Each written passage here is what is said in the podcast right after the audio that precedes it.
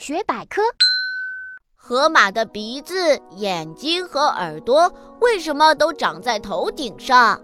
河马虽然是陆地动物，但它白天泡在水里，直到晚上才上岸来。天一亮又要回到水里去，这是因为河马的皮肤非常薄，体内水分容易流失，烈日会使皮肤干裂，它会脱水而死。河马的鼻子、眼睛和耳朵都长在头顶上，这样它泡在水里的时候可以呼吸到空气，听到、看到周围的情况。这样的话，河马的身体泡在水里，只需把头伸出水面一点点就可以啦。